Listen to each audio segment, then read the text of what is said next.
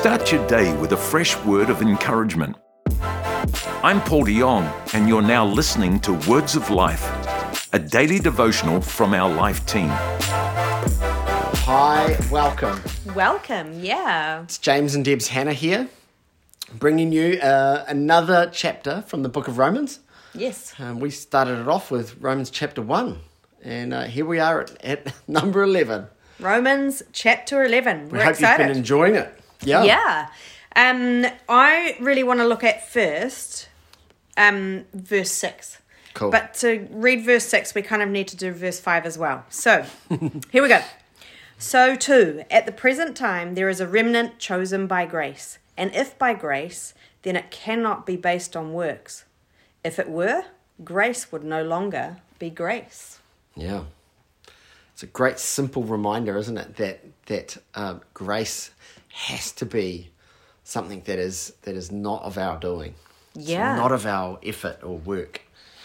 And, and I think I think Paul's the the he just champions grace and he doesn't he doesn't mince words. It's pretty simple. Yeah. Um, it's It no is simple. grace. Yeah. But we we are challenged by it all the time. I think we often, as humans, fall into the trap of what do I need to do? What do I need to do? You know, my works. Mm. Um, but we really do need to freely take that gift that is freely given, Mm. that grace. Um, It's it is something that creeps into our humanity. Eh? We want to know what the equation is. So what's a plus b to equal c, and grace goes beyond the equation. Ju- grace just says Jesus has done it. yeah. Um, and and often that creeps in because we we do we do maybe see some change, good change happening in our lives, and we there's that human tendency to go, oh, I've done something good here. I've I've maybe uh, earned some favor or earned some some of my salvation or forgiveness, and it, it, it grace is not that at all. yeah.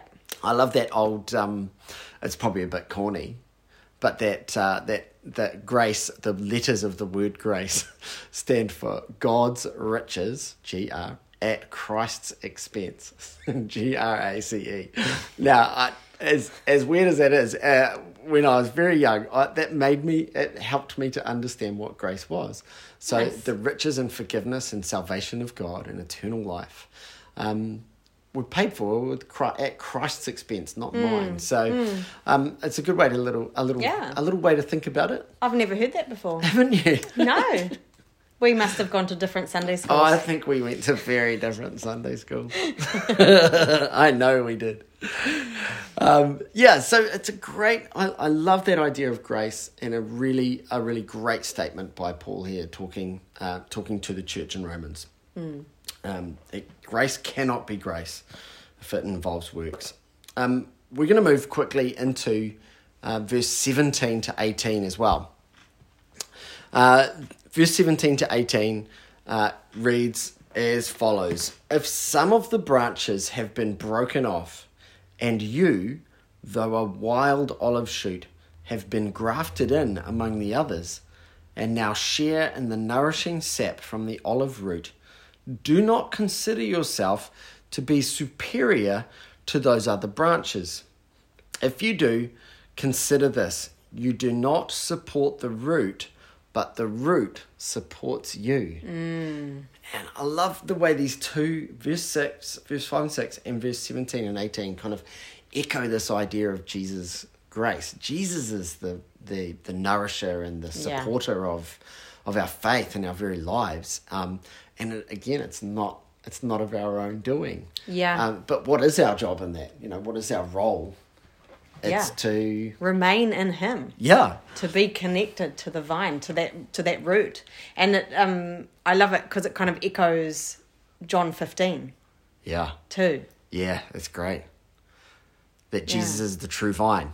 yeah the true vine i'm really visual too so for me this is a great picture um, in the gardening world, I kind of got green fingers as well, and I really clearly see. She she really does. I can totally vouch for that.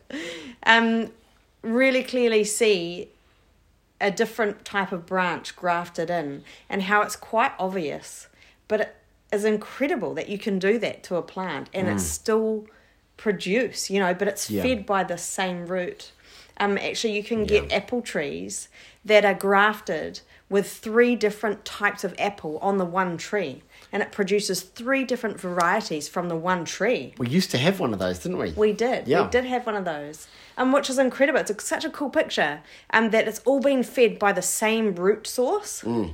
but you're getting three different varieties. Yeah, and I, I love that idea that um, that actually you the, it says in verse in, in verse eighteen it says, "Do not consider yourself to be superior to the other branches," um, which which they were having trouble with. The context of the verse is that in the Roman Church, the the, the Jewish believers and the Gentile believers were having a, a bit of conflict. You know, they were having this thing, and Paul is directing this statement, uh, not to not necessarily just to us, but to to the Gentiles because they were feeling like they had this grace thing all sussed out. You know, they, Yeah. they had this thing sussed out, and um, and they didn't have to kind of deal with this idea of oh, what about the law and all that kind of thing. And so, but Paul's calling them out, and I love that actually, and it's and it's a message to us almost two thousand years later to Yeah. actually we have we we are supported by only by Jesus. Yeah. and we are we are fed only by by his by being connected to his true vine his,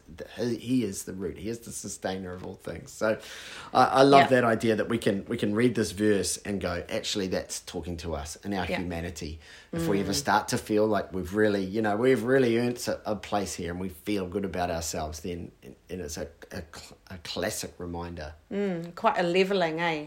Yeah. And a, and a show of God's sovereignty. He's he's the ultimate.